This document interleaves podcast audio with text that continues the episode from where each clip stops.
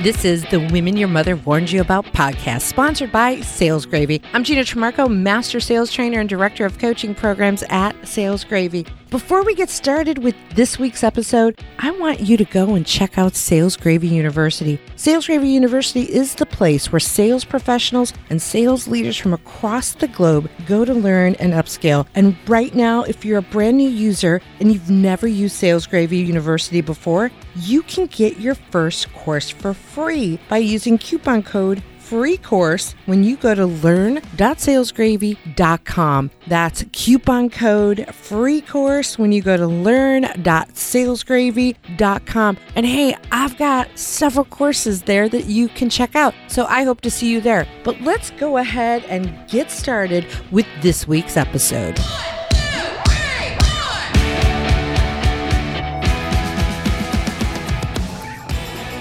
News coming our way in a week's time. You will no longer be Gina Trimarco, or will you? I will still be Gina Trimarco. Good. Gina Trimarco Clotter. Gina Trimarco Clotter. You just want to keep your name being as long as possible. So I will um we've discussed this and hey Warners, welcome to another episode of the Women Your Mother Warned You About. This is how we roll. It's just the two of us today. Me and my girl, Susanna Gray Jones. hello. And that was me thinking we were going to plan what we were going to talk about today. But Yeah, no. I think we should just we should just roll because I know you have some ideas. I have some ideas. Sometimes the best ideas come from improvised ideas. I and um, always have ideas, and it feels I like know I love that about you. Thank You're you. so structured. I love a structure, a rigid structure. I do. I I love a structure as well, and I like it to come off as if it's not a structure. Yeah, I will. Um, I will still be Gina Trimarco because that's my personal brand, but I will legally be Gina Clotter. But I'm going to keep the brand Gina Trimarco because I've had this name for over 50 years. So. So, for the listeners who wondered what we're speaking about, Gina is getting married at the weekend. So exciting. you know what? By the time they hear this episode, oh, it'll be a couple days after I got married. Ah, ah, okay. There we go. Okay, There we fine. go. Just so you know, I'm I'm eating some popcorn right now just because I've had no time to take a break today, including breakfast. So there you have it. Well, you're busy and you're important, so that's allowed. Well, more busy than important. um, that's kind of what we were just talking about before we hit the record button. Is you know we're both we're both hustling. I like hear a theme song every day. I'm hustling, hustling. Maybe that should be the song for us to take the stage at Outbound. it can be. It can be. And it, every day I'm hustling, hustling. I think I knew we were going to men- mention Outbound today. I mean, it is so exciting, isn't it? I think um, You know, it's so exciting. And we are hustlers. We are hustlers. I mean, I don't you love it? And I, I wonder if people who are in sales feel the same when you occasionally reach the bottom of that roller coaster and then you think, oh, am I ever going to get there? And then literally all that hard work, you wake up the next day and you're working on so much stuff and you think, I'm the best salesperson in the world. and then you get down to the bottom because you got so happy being good. And this is not new. We all know this Jeb Blount's content, but that desperation roller coaster for me, I feel like I live on it. I don't feel like I feel like I enjoy living on it. Well, this is what we this is what we talk about. Like, This is exactly this is exactly what Jeb Blount talks about. What we teach at Sales Gravy is like the desperation roller coaster. One minute you are like on a high and then you're not on a high. And I walked into a training today. It was like their first session that I launched. And I'm like, I was all jacked up. And I'm like, I'm not just jacked up on coffee. I'm jacked up because it just closed two deals. yeah. I bet you I told them so too. st- What's that? I bet you told them as well. I did. I was like, hey, this is your first day of fanatical prospecting. And let me tell you, I just closed two deals and this is what it's all about. Yeah. Yeah. No, absolutely. And it is what it's all about. And I bet you rocked that session.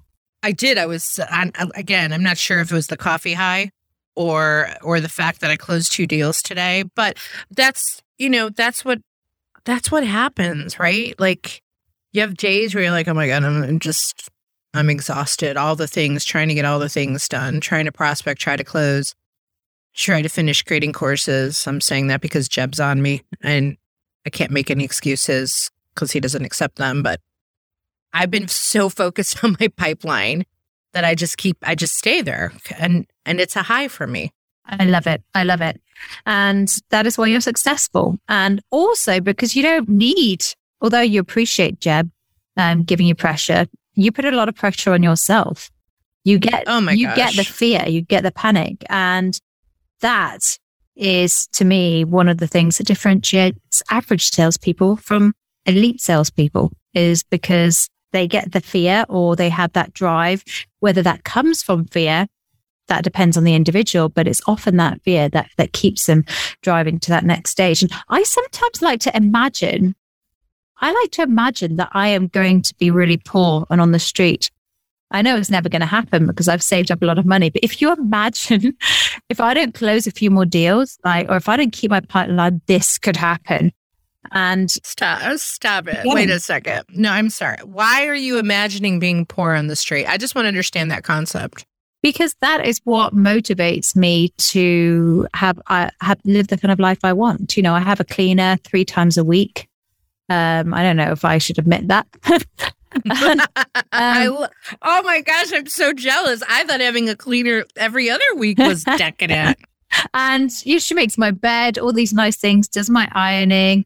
Um, not that I look like I'm wearing iron clothes, but like I I live such an easy life um, to to get on with what I want to. And the, the minute that I lose my cleaner for a day or I can't do my washing at the laundrette, I become busy doing the things I don't want to do and I make less money. So that drives me. And I think it all ends. If it all goes down to pot, then I'm sleeping on the street. Well, I want to go back to, I want to challenge you. I'm going to push, I'm going to challenge you on this. Go on. I get it. I hear what you're saying but why not imagine yourself the opposite?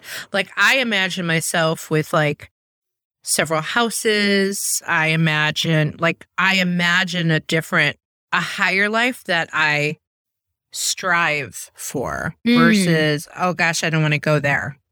Do you know what I mean? Like it's for me, I'm not judging, maybe a little bit. Judge away because I also visualize those things as well. Um, you know, I've, I mean, I just think it's a more positive mindset. Actually, my my fiance, which at this moment will be my husband when you hear this, he's so good at. I I think I'm pretty positive, but he's like the epitome. Like you look up the word positive in the dictionary, and there's his face. I can't even say, "Oh my gosh, I, it was a hard day today." He's like, "You're a motivational speaker. It's never a hard day." I'm like, "Right, that's right."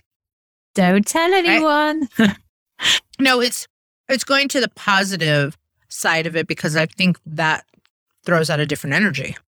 Yeah, but I, I, like to think I've got both, you know, because I've got pictures everywhere, like positive affirmations of things I want to buy, things I want to do.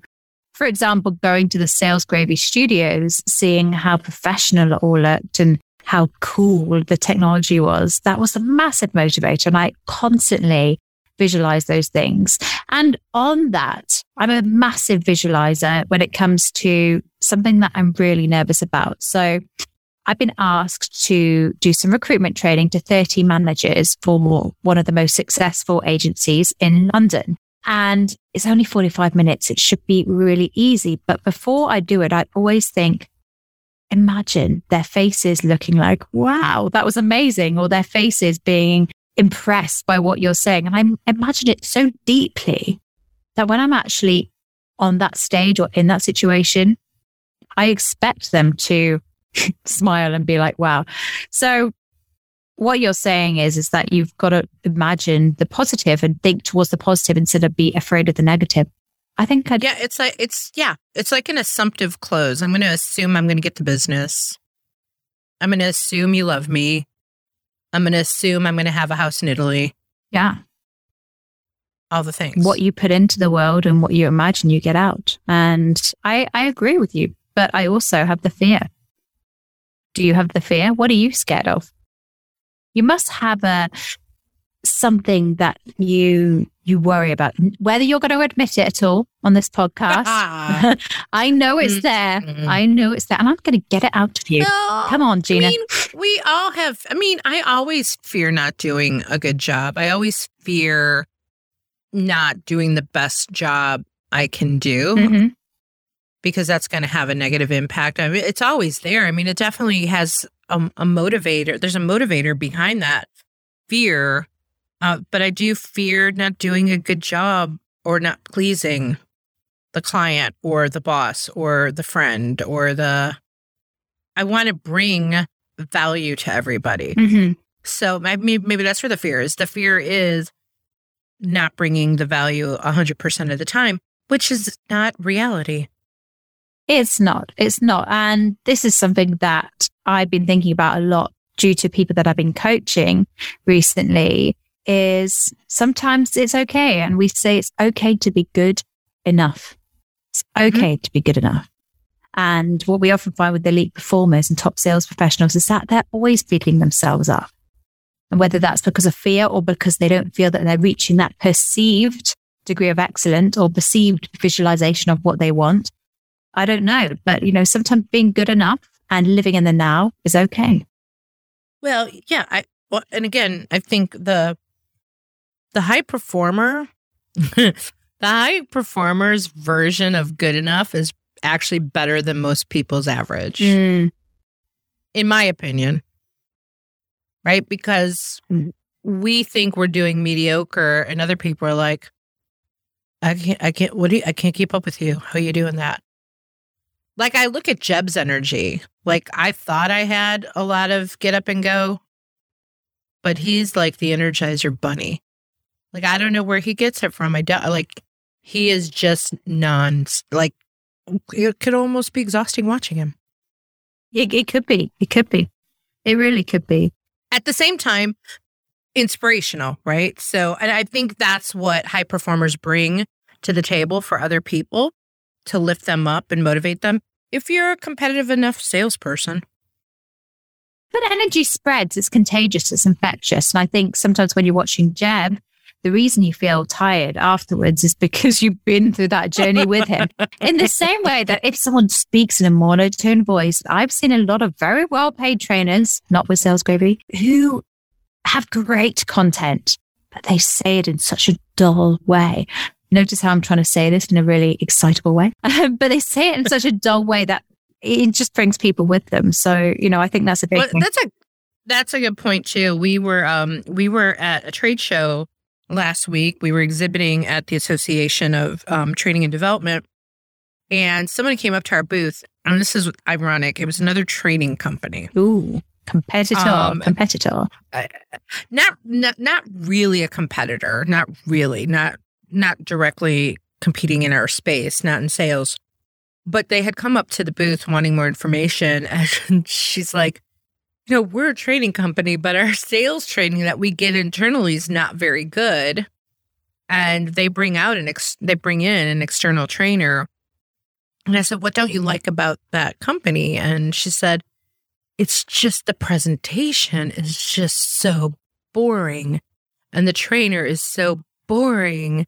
It's hard to like stay focused." And there's there's a lot to be said about that, right? There is. How do you engage? There is. How do you engage with someone? And I think a lot of it is taking them on a journey with you, not being me and them. It's about us and we're all going on this journey. I'm leading you on this journey and it's not all about me. It's not all about me. That would be my answer to that. I don't even know if you were asking the question, but that's my answer. Don't you love it how, oh my gosh, trade show etiquette. I love trade show etiquette. When people, your competitors come and have a little sniff around and they're like, hey, oh, how are you? And it's like, I know what you're doing. You're coming to suss out my brand. And it's, oh, I see it all the time. No, I'm happy you bring that up because we were sussing out. I've never. That's a new. You one, were one of those people sussing. We were sussing. You were sussing. Oh yeah, I was sussing. I'm a salesperson, so I was sussing out the other competitors, and this is interesting because you know, at Sales Gravy, it's like I mean, we're, we're part of Outbound, right? We have all these other training companies involved. It's just our culture, right? Everybody, everybody has something to offer, and there's something for everybody. And that should be the mindset. And that has always been my mindset in the improv world and the entertainment world. Nothing made me crazier um, when I owned my comedy theater, where other entertain like other theaters in the area became so competitive, even though we didn't directly compete, Mm. that they wouldn't like collaborate or share. And I'm like, hey, there's something for all of us. I can promote you, you can promote me. Like, why wouldn't we help each other? Because we all would make money that way. But people become so insecure with that. It's insecurity. Exactly. It's insecurity. So we're sussing. So we're sussing out, and I'm walking the trade show floor with our marketing person and fussing around. sussing around. And we stop at one booth, and um, I, I we're just kind of like checking it out, and I'm like, "What do you do?" And and I was sussing out for coaching kind of companies to see what they do.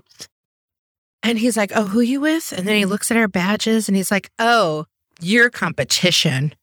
I just wish you would have like stayed home in bed today and didn't come here." no. I swear to God.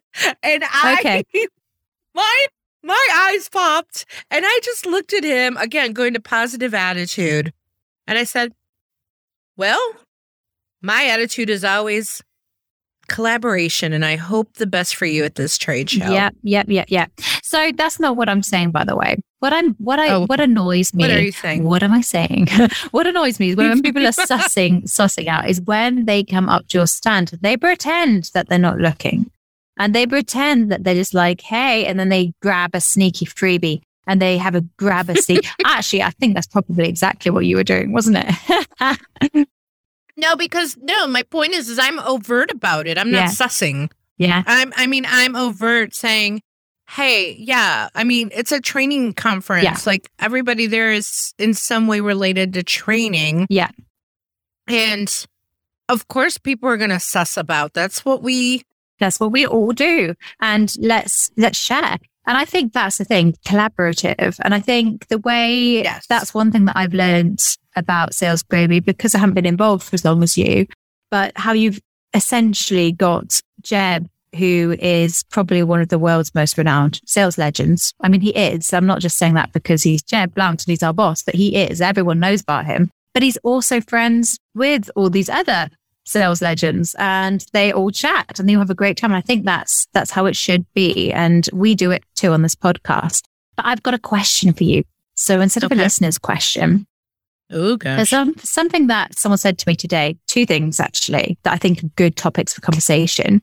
So first of all, when I'm potentially closing deals, I put it on my spreadsheet. So at the moment, I'm working on about 31K worth of deals. And someone said to me, Susanna, never put what you might close on your spreadsheet. And I said, why not? Why not? They said, because it will hurt so much more when you don't close them. But I'm like, but if I, if I don't put them on, this is my own personal spreadsheet, by the way, not a database. But if I don't put them on, then I can't see what I'm working on. And if I can't see what I'm working on, then how do I know what's in my pipeline? And they were like, no, no, no. If you put it on the spreadsheet, it will get into a false sense of security. Only put it, Who is this? Who is this person? only put it on the spreadsheet when you've No. closed it. Only put no, it. that's A fellow that's recruiter. bullshit. A fellow recruiter. That's bullshit. Bullshit. So, no, I- and I agree with you, but I'm, I'm just wondering, you know, I always like to see where the people are coming, coming at. Like, is it true putting things onto your spreadsheet can get you into a false sense of security so that you stop prospecting? I think it depends on the individual. Again, I go back to the positive side of things. Yeah. I have always been in, in, in my own business when I when I ran my own business in what I'm doing right now from a from a sales perspective. Anytime I've actually put a number down on anything, Yeah, yeah, yeah. like some weird law of attraction thing kicks in and I always hit the number. Right. So I set a very specific goal for myself um, this year. Yeah. I'm ahead of my goal. You will be when this episode comes out and you're a married lady. Oh, but I mean, I'm ahead of my my sales Yeah, goals yeah, yeah. that I set for myself I mean, they're not like super stretch crazy goals, but I'm already ahead of what I did last year. That's amazing. So, but but I wrote it down. I put it on paper. And even on every deal that I don't know where the deal is going to end up, here's a another great point. I put down in my pipeline a certain number for a deal. And then I went into that presentation today, and the number I came out with was almost double. Nice. So I disagree. I think I think you put the number down there and that stays in your in your subliminal to work towards it. And let's just say the few times it didn't happen that I didn't hit that number or didn't get the deal, hey, I need to put my deals in the pipeline to keep track of them. Otherwise, I forget. That's the only way I can stay on top of them. So that has to happen, even if it's like barely a deal. Yeah. And it's okay if I if I miss the mark because then that becomes a learning. That doesn't become a that doesn't create a negative. That's like, okay, what did I do wrong in this deal? Yeah, yeah. I think um the, the the example was in a recruitment state. So when someone's got an offer and they don't take it or they get counter offered, a bit like um a bit like imagine if I don't know, I'm a javelin, I'm throwing a javelin and I've got a goal but the wind gets in the way of that goal. And my aim was perfect. I was spot on target. I should have got it, but the wind got in the way. And if we dwell on the fact that the wind got in the way, then essentially we'll we'll get negative. So I don't. I, have got a comment yeah, for that. Go, Why didn't you it. check the weather? Why didn't you it. check the weather? And where was the windsock? Yeah, yeah, yeah. But ultimately, can, can you predict? And, can you predict the wind at every at every every sense? You can prepare for the wind. You can try. You can prepare for the wind. I, I do you know. I love this. I love this conversation because I'm. I, by the way, I I don't feel strongly either way. I'm. My spreadsheet remains. I, I remain putting things there because it makes me excited. It makes me excited about what I could do. But it, it intrigued me that this very, very successful person had this attitude. And it, it got me thinking. If it works for that person, then God bless. That's awesome. I think it comes down to, doesn't it? Everyone has a different mindset and a different motivator, uh, motivational filters that get them going. Like for some people, it might motivate me to today to tick everything off my list. And I'm like, woohoo, I'm winning. And to some people, no, I ticked everything off my list, but I didn't make any money. I guess it, it depends on you and what what your kind of learning style is. Well, yeah, and I guess you know you could say if it motivates you to think of yourself being homeless, that motivates you, but uh, that you don't want to go. but we are different, right? And you, that's why we're hilarious. I hope, like, you know, maybe one year, if you do see me on the street being homeless, you'll be like, see, that's why I told you. Don't visualize it. And you'll but be standing on the corner and go, excuse me, can I have some more? Can I have can I have something to eat? Can I have some more? I do not speak like that. I don't know. Just just because I'm not as sassy as you, you know, just because I'm not as sassy as you, can I have some more? I wish I did speak like the Queen, but unfortunately I don't. Not yet, anyway. we'll, we'll see. We'll see. By the way, you haven't asked me for an English word today, and I've got I've got an English. Oh, no, I have no sus. What is this? Sussing out. Yeah, but sus. I'm sure that's an American thing too, right? No, I've never I've heard sussed of sus. you out. So mm. I want you to imagine that someone. Think of someone in your mind who you don't quite trust, and She's kind of, she looks so innocent and sweet. But there's something going on behind that exterior that makes you suspicious. So you're, you want to sus, oh. suss her out. I'm suspicious. Sus. So I am suspicious. Okay. I only just realized that. Yeah, suspicious. So that wasn't my word. Sus. We can have that one this week. You'll okay, just have no, to wait. Give me another, give me another uh-uh. You have to wait. Go okay, on then. I Go on this, then. I, I brought this up to you in a message and you're like, what? And then I didn't have a time to talk about it. Go on. I don't know where I heard this. Somebody told me that the word fanny in the United States, when we say fanny, it's like oh my old... gosh, I I can't believe this. I was going to talk about fannies. I was literally going to talk about this. So No, I mean, I put this in a message and I put this in a WhatsApp message to you of what ah, I said, Fanny, and, and, And I the, said, the word.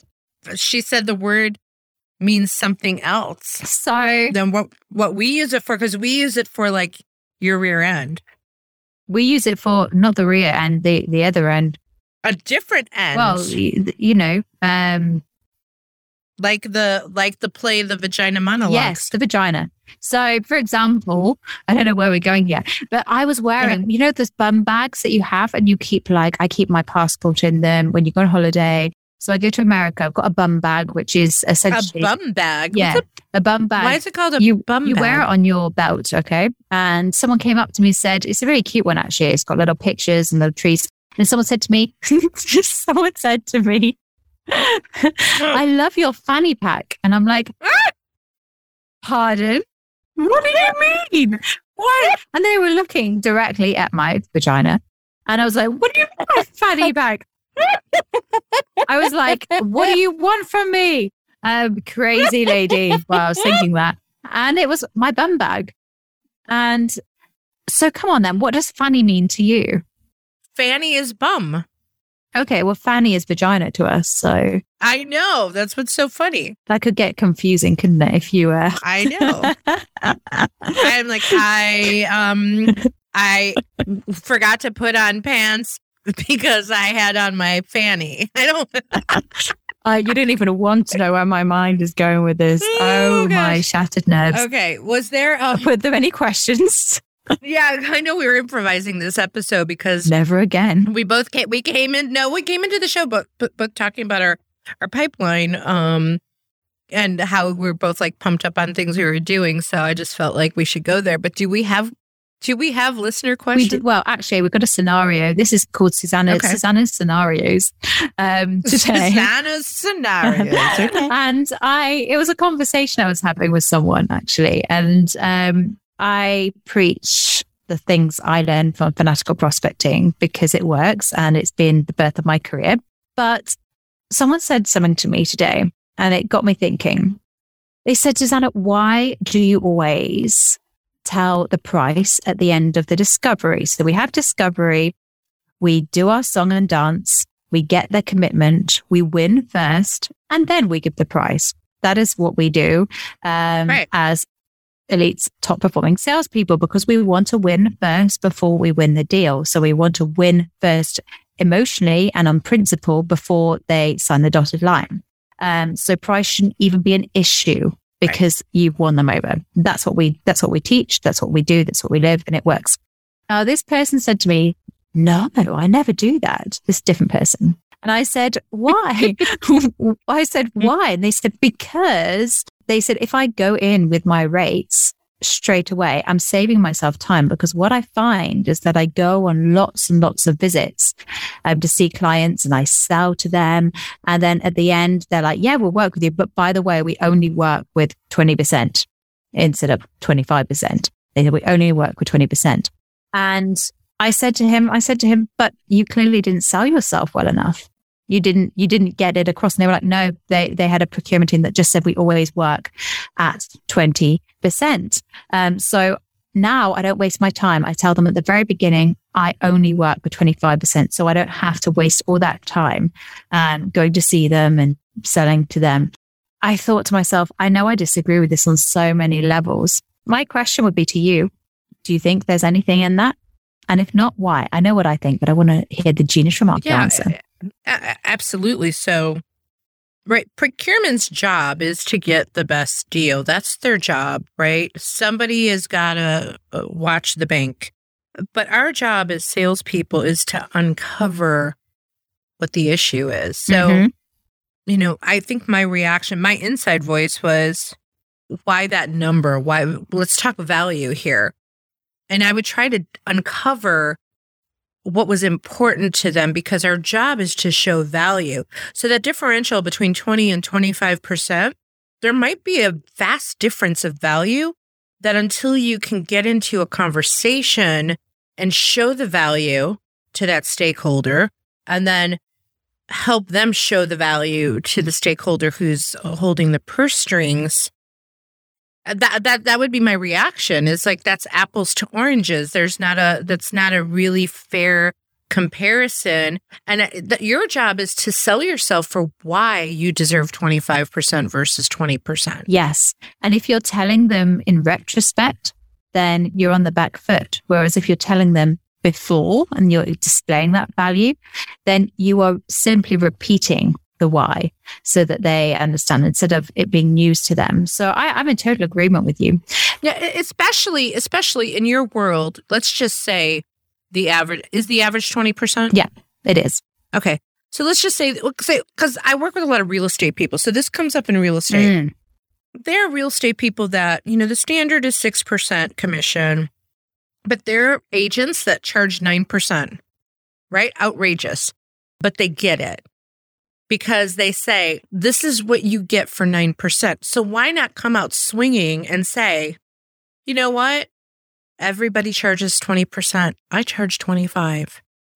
And let me tell you why I charge 25 and what's going to be different in this experience going this way. People will always pay more for things that they see the value in. People almost are like, oh, why is that more? What am I missing? People would rather, I, I really believe people would rather have pay more than pay less because Mhm. if you're paying less, you start to go, mm, what's wrong with this Yeah, picture? yeah, yeah.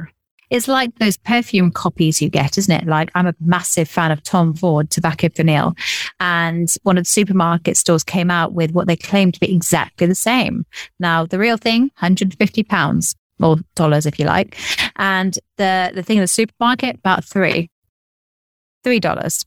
And what is this? What did you call this? Tobacco Vanille. It's a lush, lush scent, and it's Tom Ford, and it's um, it's it's expensive, but it's worth it.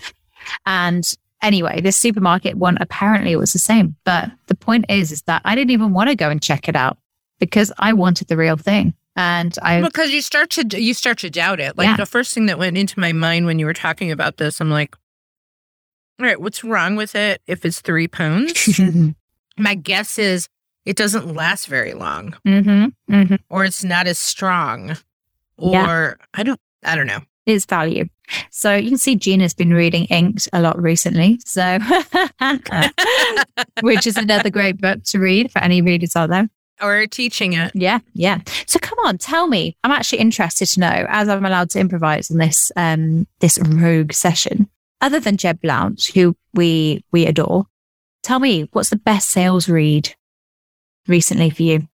What would you say has been a game changing sales read? I don't know if I would say what's the best read because you know I live and breathe Jeb Blount right now. Mhm.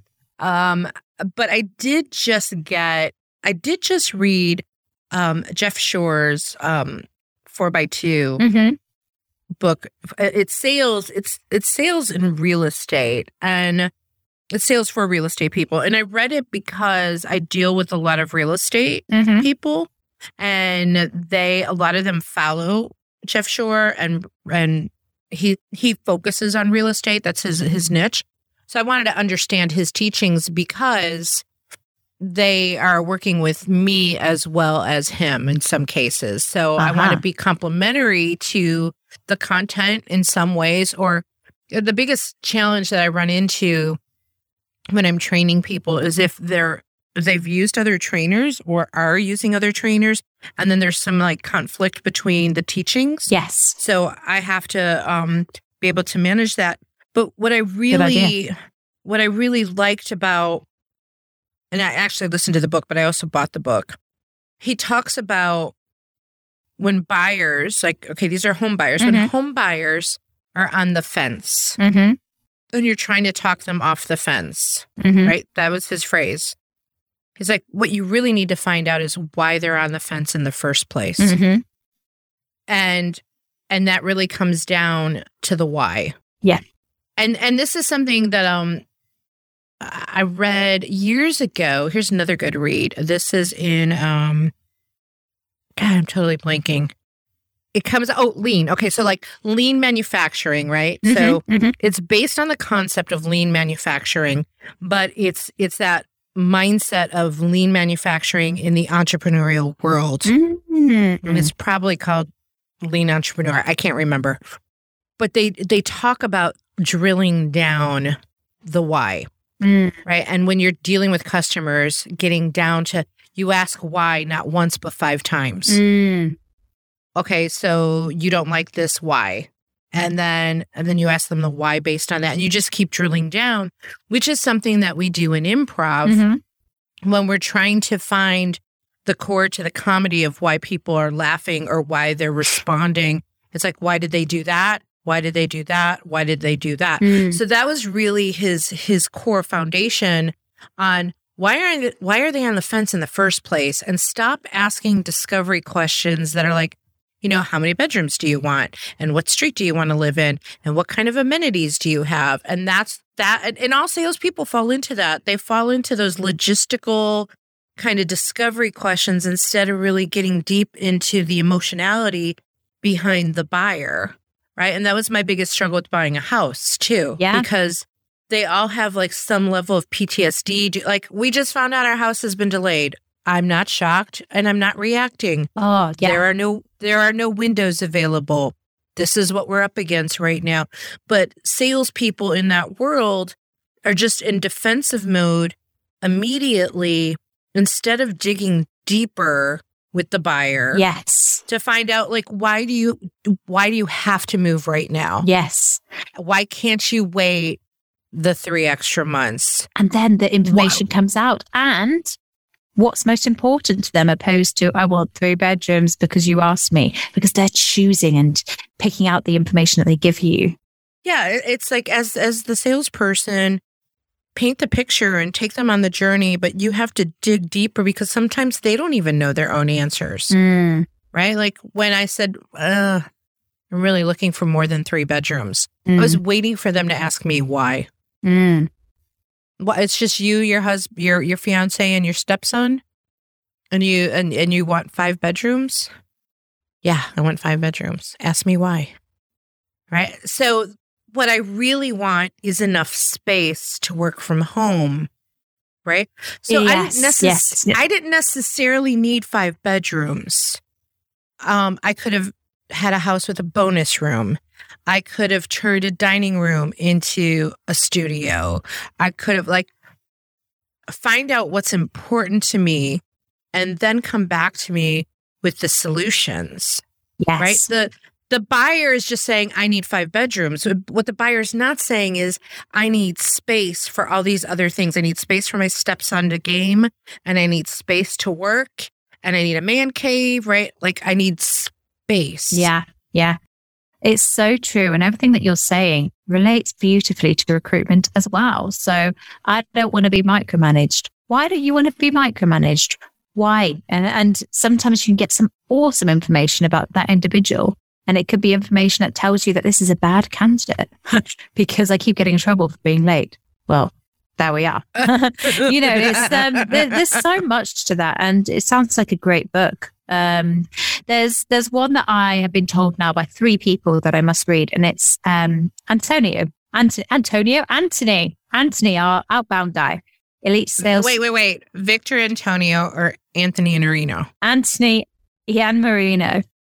Okay anthony he'll, he's going to be on the show Is he amazing? oh gosh i, am can't wait for you to experience excited. I can't wait for you to experience Anthony. It's going to be funny to watch Oh, that. I can't wait. So, Elite Sales Strategies, the latest book, people are saying is awesome because it talks about being on the upper hand and being on the lower hand, looking at your client base, where you are on the upper hand and how you can use that, but also on the lower hand. So, I've had so many people just WhatsApp me about this book um, that I cannot wait to read it. And he's a friend of ours. So, yeah. I know. Thanks for the reminder because I've been meaning to read it. It's on my list. I've got several books to read um, that have come my way. I oh, I missed you the other day. I interviewed someone and he sent me his book, 99 Objections. It's like this huge book.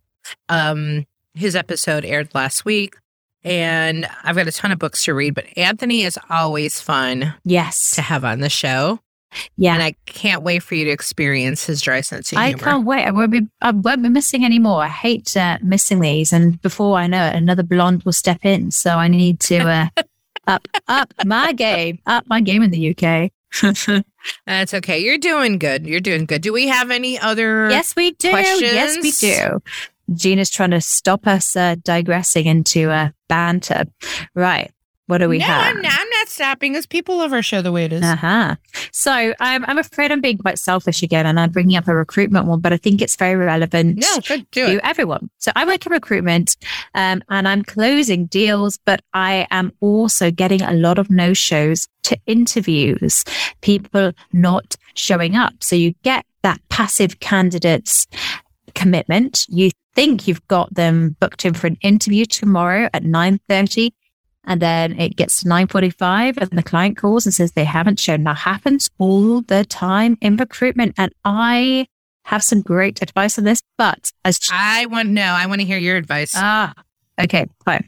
So I think this is all based on how assertive you are from the beginning. So when I'm speaking to candidates, I will always say to them, look, whatever happens, I need to know if there's a reason now that you can't make that interview at 9.30 tomorrow because I have about five other candidates who are interested in this role. So if there's any possibility, any possibility at all that you cannot be there at that time, I need to know now. And I say it that directly and that assertively. And I can honestly say for, for a year and two months, I have never had a no show to an interview. It just hasn't happened. And it's simple is having that conversation, but also making sure that you've got the control from the beginning so that that candidate doesn't feel that you're just another recruiter, getting their trust, giving them time. And when I say that, so many recruiters will just speak on the phone and interview and off you go to interview. You just meet them, build that emotional connection because if you don't have that, then, well, frankly, they, why shouldn't they ghost you? So Mhm. that's my thoughts on it. Well, it's like it's like ghosting in general in sales, right? Mhm. If you don't communicate enough value for them to show up, it's it's like any prospecting call that we set. Um and I've done this too with people who've ghosted because I really have very little patience with that. It it is probably my biggest pet peeve. Um, and I'll take the blame for some of it if I for, didn't confirm it or I forgot to confirm it. Um, but I can also sense sometimes I could sense like actually I kind of appreciate the no shows and not I appreciate them and they kind of um they weed themselves out of being a good client Mhm. because if, if you don't this has happened where um I was just going back through all of our like our coaching leads and looking at everybody's progress including yours and I see, oh, this this one never happened because Jeb's asked me, do you know why for every single one? And I do. Like this one blew off three appointments where she was a no show three times. This has happened twice where they were a no show three times.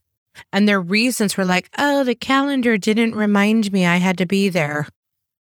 oh, I, I didn't seem to, I don't know why I didn't see it or I forgot about I'm like, you know what? You're really not ideal because if you're this much work up front, you're going to be a lot of work Mm-hmm. later. So I think ghosting also, if whether it's ghosting of a, a candidate not showing, so as a recruiter, everything you said plus what value have you conveyed to that candidate to really get them excited to show up? Mm-hmm.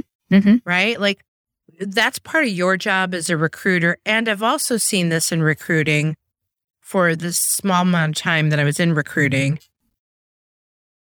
Sometimes as recruiters, we would go after, you know, you're trying to find people for an opening and you're chasing people down and it's like selling. And those people really don't want to interview for another Mm. job, but to get rid of you, they will say yes Mm-hmm. Mm-hmm. and then not show up. I mean, I could be wrong there, but that's also about pre qualifying your candidates, I think. Yeah, I mean, if you've spent, they're usually interested if you get them on the phone. And I always say for a minimum of 45 minutes, minimum, um, and get all that info. If they haven't given you that, then they probably won't show up. You haven't got their commitment. Um, and getting that emotional connection with them is key. And you will add value because thankfully for us great recruiters, there are so many bad recruiters out there not doing it that you will outshine at the top and critical listening, which is what I always say. Think about it. Um, you know, they could get cold feet and not show because all of a sudden they slept on it. They went home. Their spouse is like, I don't know, things are good at the job you're you're having. Why why would you want to go change now? And put an English accent on all of that. and this is, you know, and, and, then the, the morning comes and they're like, you know what? I'm going to stay in the status quo. I don't want to mm, change. Mm. Yeah. Yeah. Yeah.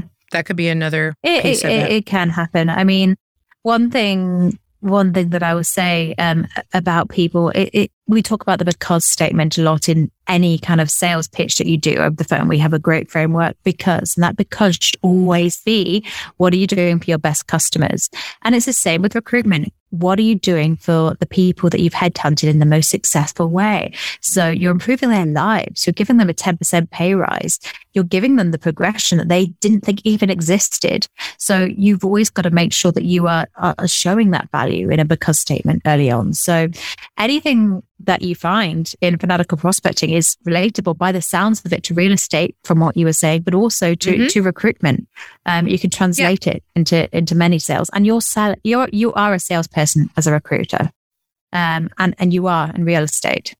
100%. I, um, I was talking to a recruiter a couple weeks ago who was potentially interested in coaching and, and I feel kind of bad for that person because you know, of course they're like, oh no, I can't spend this money. And um and that was one of those situations where I told you what my response is. Mm-hmm, mm-hmm. My response is when you're ready to up level your game, let me know. right. And that might sound a little cocky, but I want them to think about it because I want them to get out of the fear mm. that they're in over the investment. But that's also my way to test them to see if they're truly committed. And and I felt kind of bad for him because he was a recruiter and he he he was not a salesperson. And he said that he's like i'm not a i'm good at recruiting i like to recruit i don't like to sell. But he just started his own recruiting business. Ooh. and i'm like dude you have to sell. You're it. Like there's no one selling for you. You have to sell. You can't just recruit. Mm. and that's a problem. Many people get by recruiting in a very delivery type way but you will never excel as a superstar recruiter unless you sell. And if you are surviving, then you are selling. You probably just don't realize it. yeah. Ooh. I've got some very weird would you rathers today. Okay. Bring it. What do you want? Do you want weird? Do you want short and sassy or what? Well, you're going to answer first this time, so you pick. Ooh, there's some weird ones. Okay. Okay. Would you rather find a rat in your kitchen or a roach in your bed? Who writes these? Not me. Oh my God. I know what I would rather find. You have to answer first. Yeah. I think I would rather find a roach in my bed because I just get rid of that quickly. Whereas the rat, you never know. I mean, you can't really get rid of a roach problem quickly, but at least it's not in the stuff that I eat. I probably would be put up my food if I had a rat. Uh, what about you? Well, I have experienced both of these scenarios. Ooh. So, so here in South Carolina, we have these things called palmetto bugs. Now, it's kind of funny because the um, pest control was just here, and they're here once a quarter. Oh, they are what they are. They're they're they they're not like typical cockroaches, right? That you can. They're not. They're not coming in because like you have a dirty house. They're just these giant. They they fly too, and they're huge. Ooh. And um, but they're they're cockroaches, yeah. but they they're they're coming in from the outside. So what's scary is when they start flying because that freaks the hell out of Ooh. me because they're like little birds almost. yeah. But um they look like them. I said what I think. You can yeah, they I, I can get rid of a cockroach. So I but I have in the last place that I was living in uh, temporarily, um and while I was getting divorced, there was a rat in there. Ooh. And it freaked the heck out of They're me. They're really big. Well huge. And um I was so I was that like a cartoon. I was a woman standing on a table. And it was such a you want me to share some personal, like here's some personal as I am about to or am at the moment Sure. you're listening to this married. Um I had just moved into this place because you have to physically separate for 12 months in South Carolina, even begin a divorce. And Wow. my husband at the time, right? We were like trying to be as amicable as possible. And he was bringing some stuff over to this place I was living in. And literally before he arrived, there's this rat, and I'm standing on the table. And he walks in, and I just start screaming at him because I'm like, there's a rat. And you are going to help me get rid of it because it's your fault that I'm in this situation right now. And he Ooh. it was like it was probably the most bonding moment we ever had in our marriage, even though we are getting divorced. And he helped me get rid of that rat. But it was, you know, it just happened to get, but I was terrified. I'm like, did it have babies? Are there going to be more rats? Um, Yeah. Sometimes these, oh, yeah, these, that's my biggest fear mice. You know, the way they just scurry around and it's like, but they get everywhere and to get rid of them is so hard. I can do spiders. I can have spider for anyone, but a, I'd rather have a mouse than a rat. wow. And with that, as a sales podcast, We've had fun. We've had fun. I hope Would you, have. rather be a cockroach or a rat? okay, how about that? We'll wait till next time. We've got some good ones coming up. Well, this was a fun episode all over the place. We hope that you um, took a lot of nuggets. I think there were a lot of nuggets in this episode. What do you think? I think there were some great Jones. nuggets. I always learn from you, Gina Trimarco. You are, are a pleasure to co-host with. And I always learn from you, Susanna Gray Jones. Thanks. I totally appreciate that. It's so cool. So cool. I love your fanny pack. oh gosh, we gotta go. Thanks for listening to this episode of the Women Your Mother Warned You About. About brought to you by Sales Gravy and salesgravy.university. Go check us out, womenyourmotherwarned you about.com. Website update coming soon. As my fiance's like, her husband now is like, uh, he's like, update the website. I'm like, I know, I know. We just got the pictures back. So uh, go check us out there or or go check us out at salesgravy.com. All right, I gotta go. You gotta go. We you gotta say go. goodbye, Susanna. Goodbye. Okay. Goodbye. We are different, right? And you, that's why we're hilarious.